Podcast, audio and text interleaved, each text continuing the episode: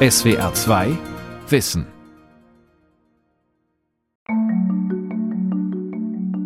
Es geht für mich um eine Würde im Leben, um das Leben selbst bestimmen zu können, das ich führen will. Ja? Und dazu muss ich Geld haben. Geld ist das einzige Mittel, um wirklich unabhängig zu sein. Und das sollten Frauen begreifen. Sagt Finanzberaterin Helma Sick, die seit Jahrzehnten Frauen motiviert, ihre Finanzen selbst in die Hand zu nehmen.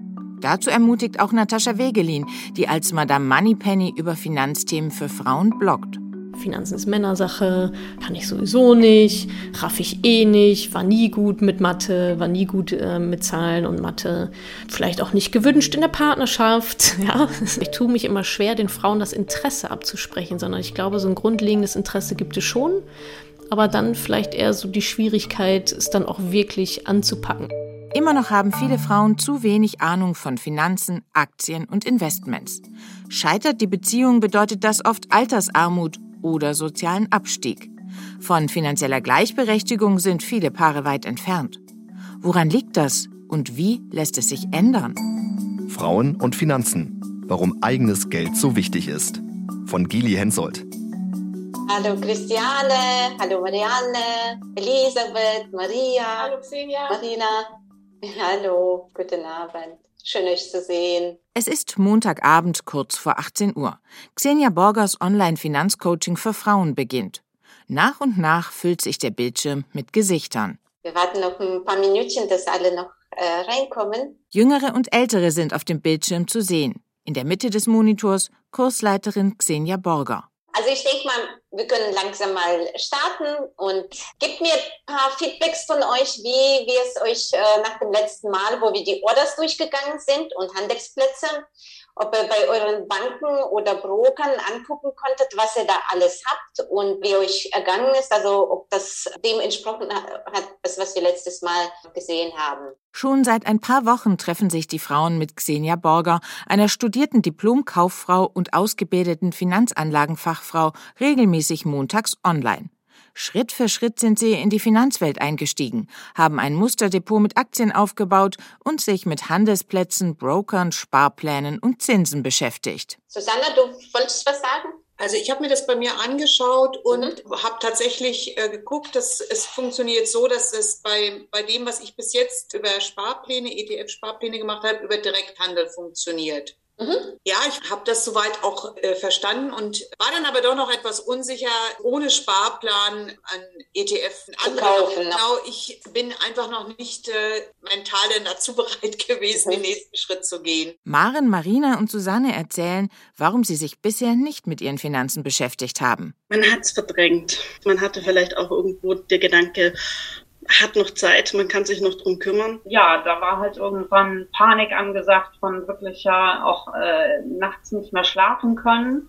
Wo geht die Reise hin finanziell? Ja, dann habe ich mir gesagt, okay, nutz deine innerliche Panik und dreh den Spießball um. Ja, Geld, mit Geld beschäftigen, nee, das ist uncool, das ist nicht lässig und das sind die Spießer. Und irgendwie hat sich da bei mir was geändert, das hat aber was tatsächlich mit diesem Gefühl von Unabhängigkeit und auch so ein bisschen Freiheit in diese Richtung zu tun. Eigenes Geld zu haben heißt auch unabhängig sein, Entscheidungen frei treffen können, ohne Rücksicht auf den eigenen Partner zum Beispiel oder die Eltern. Für Maren, Marina und Susanne soll das Finanzcoaching der erste Schritt auf diesem Weg sein. Aber sie alle sagen auch selbstkritisch, eigentlich hätten wir viel früher beginnen sollen.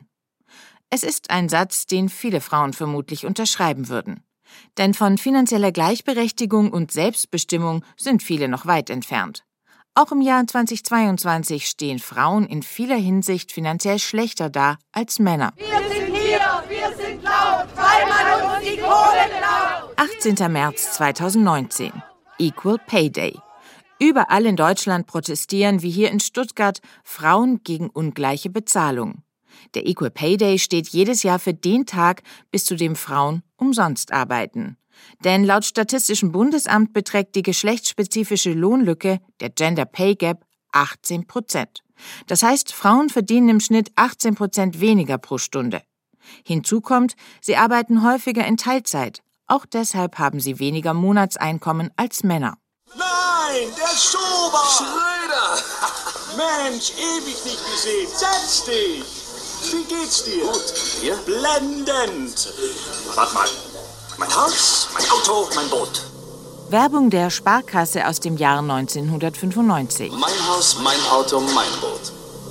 Meine Pferde und meine Pferdepflegerin.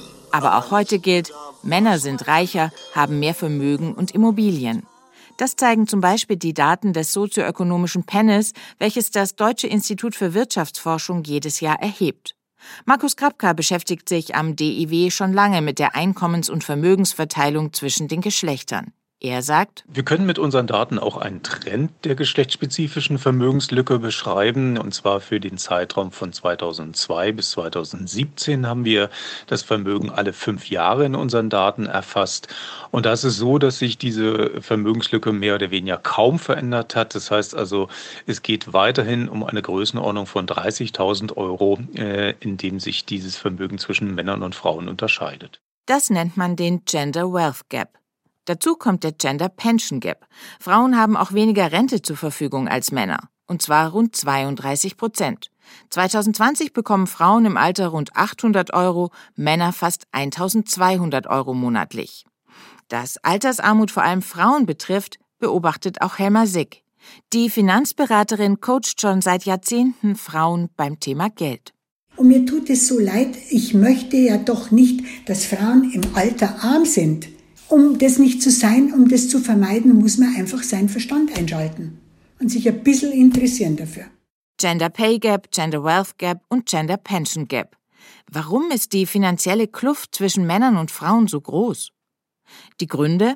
Frauen wählen noch immer oft schlecht bezahltere Berufe. Sie werden eben nicht Ingenieurin, sondern Altenpflegerin. Wenn die Kinder kommen, steigen sie erstmal aus dem Job aus und kehren dann nur in Teilzeit zurück.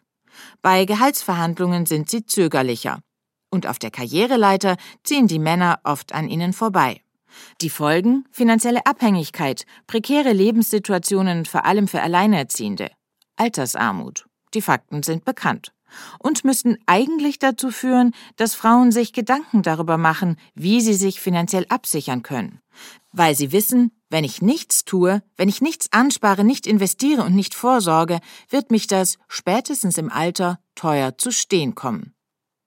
Das Fatale aber ist, Frauen haben nicht nur weniger Geld, sie machen auch weniger daraus, sagt die Mannheimer Wirtschaftsprofessorin Alexandra Niessen-Ruenzi. Wir haben ja grundsätzlich den sogenannten Gender Investment Gap, vor allen Dingen auch in Deutschland, dass Frauen insgesamt weniger aktiv sind am Kapitalmarkt. Die Frauen werden, wenn sie fürs Alter Vermögen aufbauen, wesentlich weniger zur Verfügung haben als Männer, wenn sie den Kapitalmarkt komplett ausblenden als Alternative, um Vermögen anzusparen. Zahlen des Deutschen Aktieninstituts zeigen, Frauen investieren deutlich seltener in Aktien als Männer. 2021 gab es 4,3 Millionen Aktionärinnen und 7,8 Millionen Aktionäre. Dabei sind Aktien und Aktienfonds in Zeiten niedriger Zinsen einer der besten Wege, Vermögen aufzubauen und fürs Alter vorzusorgen. Das sei ihr ziemlich schnell klar geworden, als sie anfing, sich mit Geld zu beschäftigen, erzählt Finanzbloggerin Natascha Wegelin, alias Madame Moneypenny. Wenn du halt Geld im Alter haben willst, musst du halt Geld haben. Ja? Das heißt, du musst jetzt Geld verdienen und irgendwie dafür sorgen, dass es mehr wird. Und so bin ich dann schnell bei der Börse gelandet und habe mir da alles selber angeeignet mit Büchern. Habe mir da so ein eigenes kleines System zurechtgebaut, mit dem ich jetzt meinen Vermögensaufbau betreibe. Und habe es dann quasi selbst gemacht. Ja, habe mir quasi selbst versprochen, dass ich nie wieder von außen abhängig sein werde. Und das hat auch sehr gut geklappt. Dafür brauche es keine riesigen Beträge, sagt Wegelin. Schon mit 25 Euro monatlich lasse sich ein Aktiensparplan für einen ETF einrichten. ETFs sind börsengehandelte Fonds, die die Entwicklung eines Aktienindex abbilden. Das heißt, Anlegerinnen investieren nicht in Aktien eines Unternehmens, sondern in die vieler Firmen. Je früher die Frauen mit solchen Investments anfangen, desto länger haben sie Zeit, sich ein finanzielles Polster anzusparen. Aber warum machen es nicht mehr Frauen wie Natascha Wegelin und investieren Geld, um den diversen Gender Gaps zu entgehen? Finanzberaterin Helma Sick meint, zu viele verlassen sich nach wie vor auf ihren Mann. Da ist ein Verdrängungsprozess im Gange, den ich ganz, ganz verhängnisvoll finde. Ja? Alle Frauen könnten heute wissen, dass es seit 2008, das ist jetzt auch schon bald 14 Jahre her, keinen lebenslangen Unterhalt mehr gibt. Der Gesetzgeber ist der Meinung, jeder Ehepartner, also sie wie er, sollte in der Lage sein, das eigene Leben selbst zu finanzieren. Das wissen viele Frauen nicht, das sagen mir ganz viele Anwältinnen.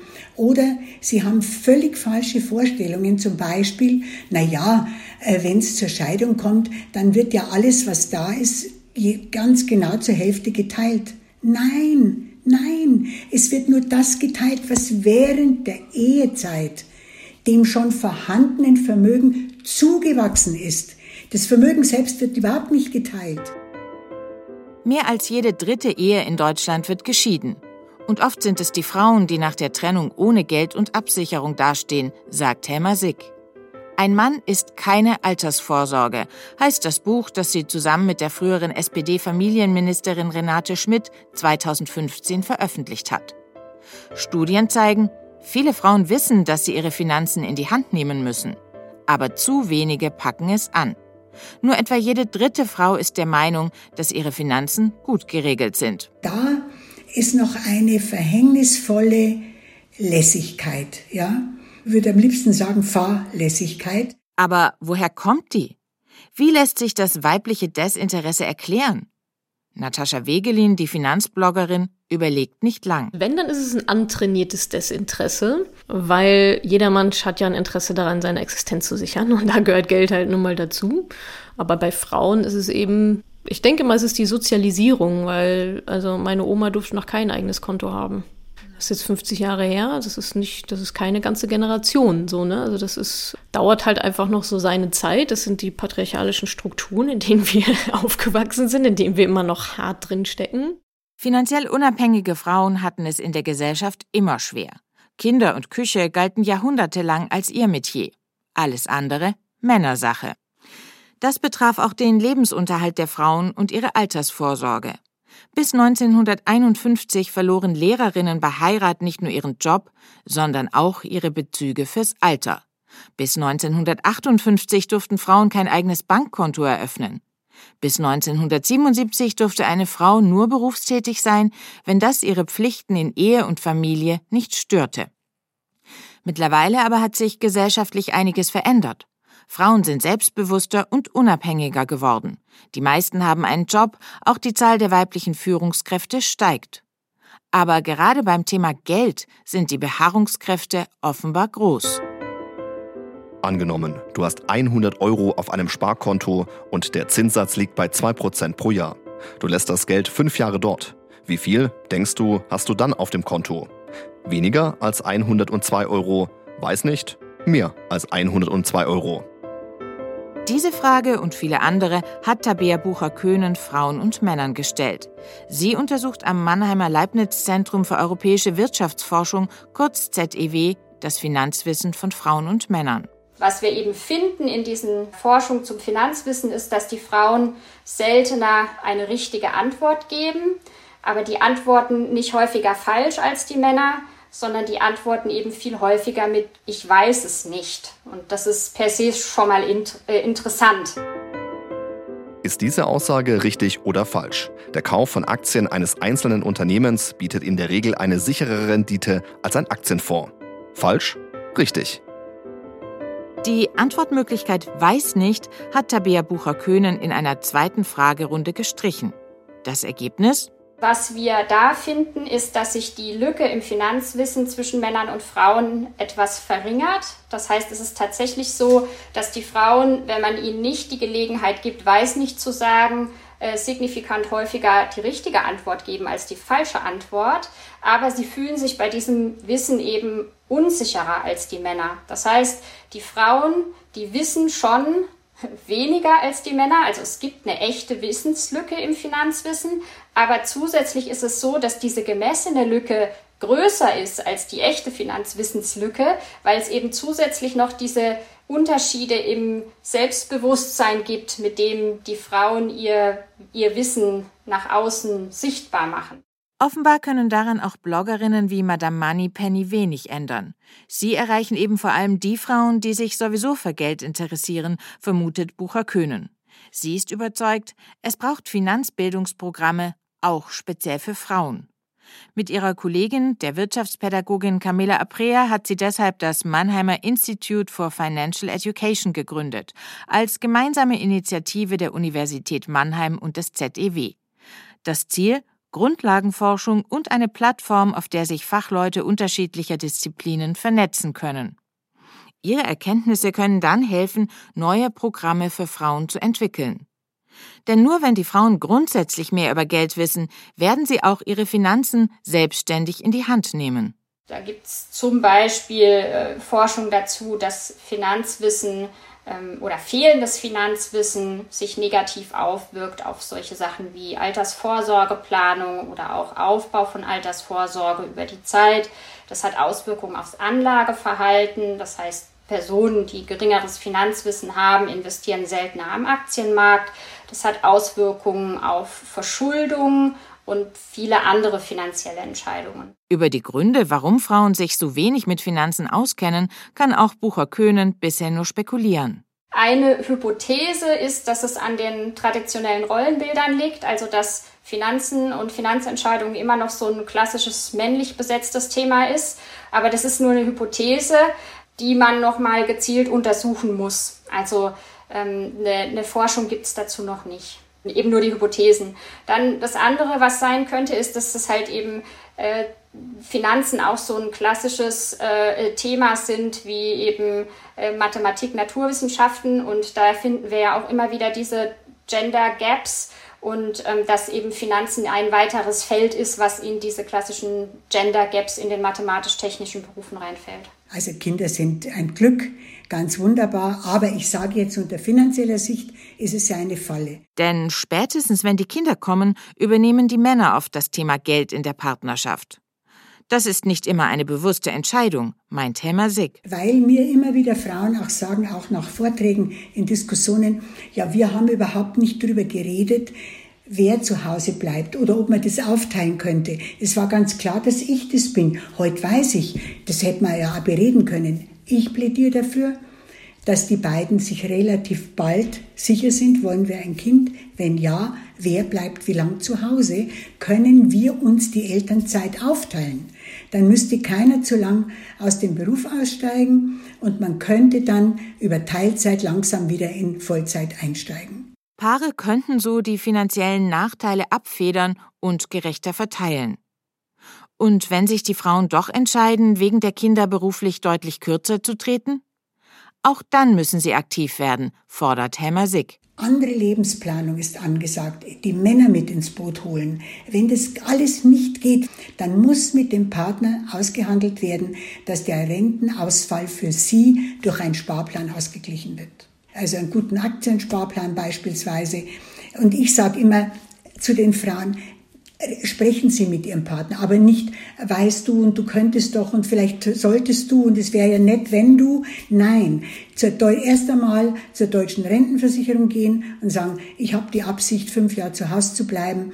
Was macht es mit meiner Rente? Dann hat sie das schwarz auf weiß. Und ich habe schon erlebt, dass gerade jüngere Männer oft sehr erschrocken sind und sagen, ja, das wusste ich auch nicht, dass das doch so durchschlägt, ja, da können wir schon drüber reden. Genau davor aber drücken sich viele Frauen und Männer. Über Geld reden die meisten Paare nur ungern, denn es birgt Konflikte. Damit hat sich die Wissenschaftlerin Sarah Speck beschäftigt.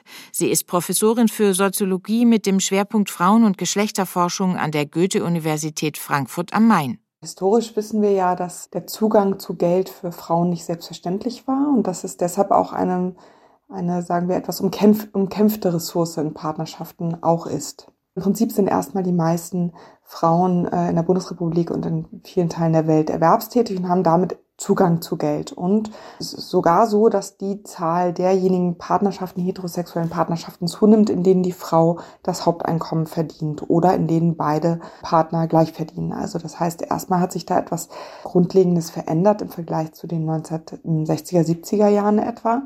Frauen haben Zugang zu Geld und haben Zugriff auch auf diese Ressource und sitzen sozusagen damit auch anders am Verhandlungstisch. Deshalb sind nicht grundsätzlich Konflikte ausgeräumt und deshalb stellt sich die Machtfrage trotzdem nochmal neu und anders. In einer Studie hat Sarah Speck zusammen mit einer Kollegin untersucht, was es für Partnerschaften bedeutet, wenn Frauen einen Großteil des Familieneinkommens erwirtschaften. Ihre Erkenntnis? Das führt nicht immer dazu, dass sich die Besserverdienende dann auch stärker um ihre eigene finanzielle Absicherung kümmert.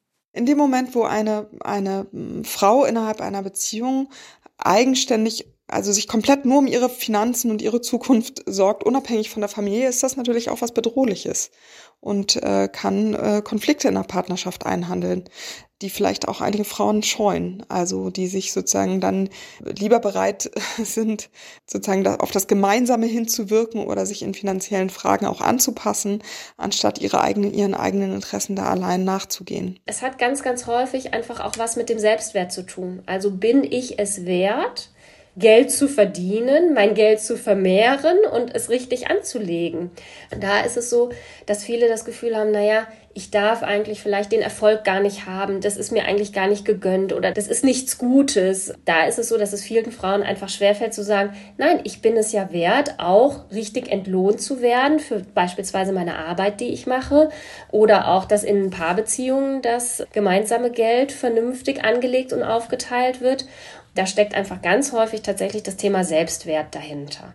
Die Psychologin und Paartherapeutin Yvonne Kessel beobachtet in ihrer Psychotherapiepraxis bei vielen Partnerschaftskonflikten, wenn Frauen ihre Finanzen in die Hand nehmen, also in den klassischen Herrschaftsbereich der Männer vordringen, verändere das auch Beziehungen. Wenn Frauen anfangen, sich dann mit dem Thema Finanzen zu beschäftigen, tut sich in der Regel auch immer in der Beziehungsdynamik was.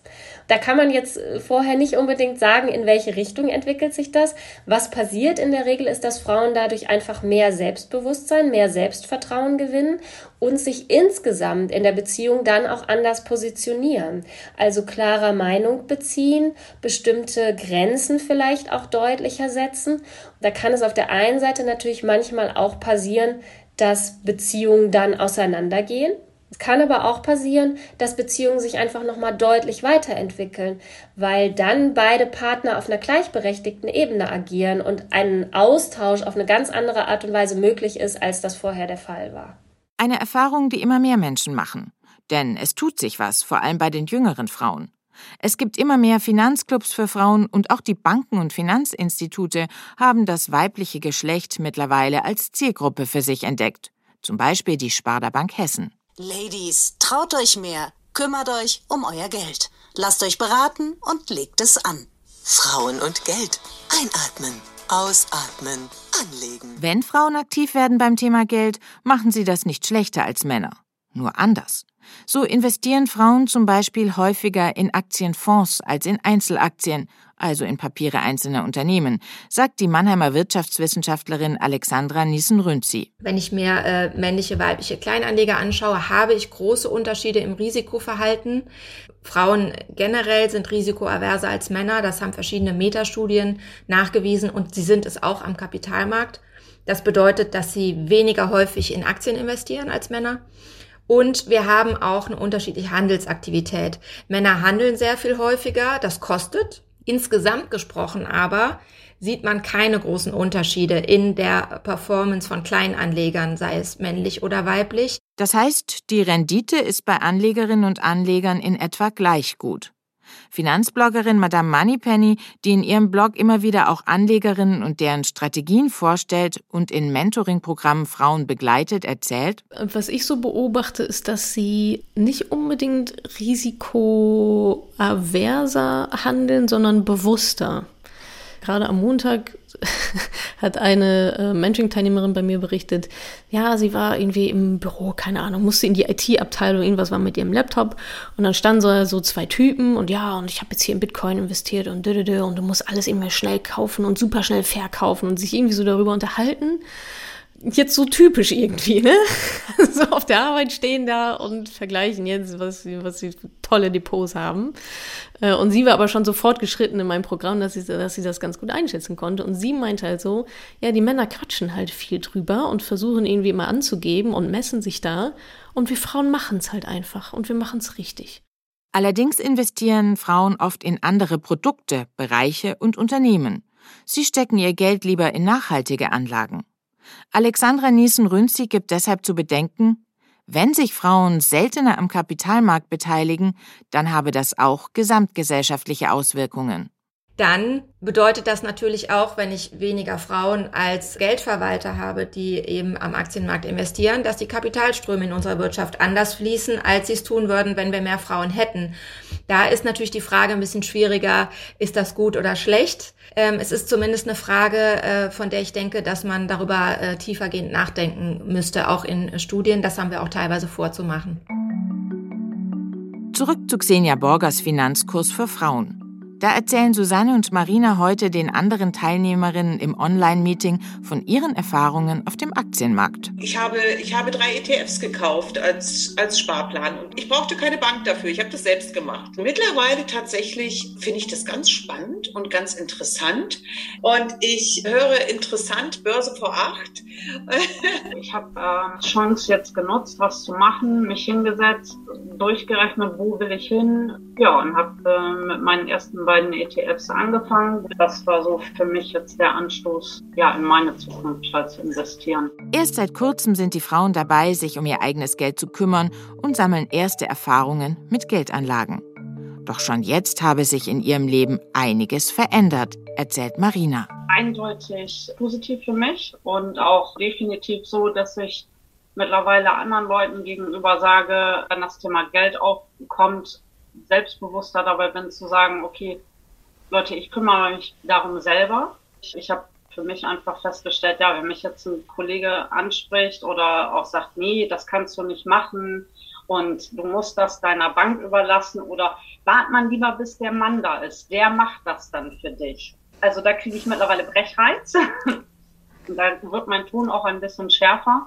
Also ich bin da schon selbstbewusster geworden. Kursleiterin Xenia Borger strahlt und sagt: Meine Vision ist es, Finanz-Self-Leadership von Frauen zu fördern. Also eine Frauen-Community zu haben, die sich mit ihren eigenen finanziellen Freiheit beschäftigt. Dass die Frauen ihr Finanzleben selbst in die Hand nehmen und selbstverantwortlich werden. SWR 2 Wissen. Frauen und Finanzen. Warum eigenes Geld so wichtig ist. Autorin und Sprecherin Gili Hensoldt.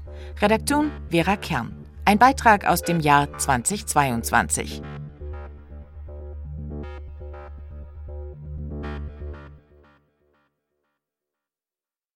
SWR 2 Wissen. Manuskripte und weiterführende Informationen zu unserem Podcast und den einzelnen Folgen gibt es unter swr2wissen.de.